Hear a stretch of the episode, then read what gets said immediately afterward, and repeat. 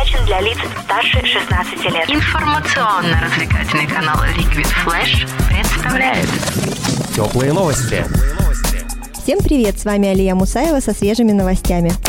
В Яндексе подсчитали средний платеж по штрафам ГИБДД. Телефоны-раскладушки могут вернуться в продажу. И Русский музей представит более сотни ранее не выставлявшихся работ Малевича. Слушай больше передачи выпусков на Liquid Flash. В крутом приложении. И кто сказал, что это саунд? А ну-ка, парень, покажи. Прическа и осанка выдают тебе бандита. Ты ведь знаешь, где вся истина зарыта. Так расскажи другим, это что ли приложение Soundstream?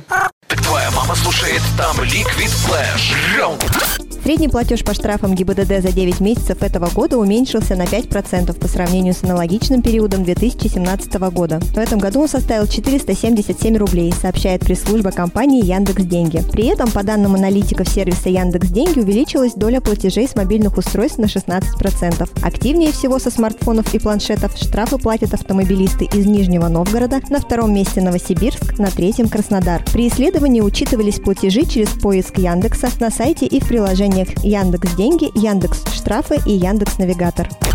Телефонные раскладушки могут вернуться в продажу. По меньшей мере 5 ведущих производителей мобильных телефонов, в том числе Apple Incorporated, рассматривают возможность создания новых телефонов-раскладушек, что позволит отойти от устоявшейся прямоугольной формы устройств, сообщает американское издание The Wall Street Journal. Такая мера необходима для того, чтобы остановить тенденцию к сокращению покупок мобильных устройств. В 2017 году продажи смартфонов впервые сократились на 1% до 1,47 миллиардов. На регистрацию патентов подано несколько конструкций. В частности, новые телефоны могут получить вид зажима для банкнот, а также книжки.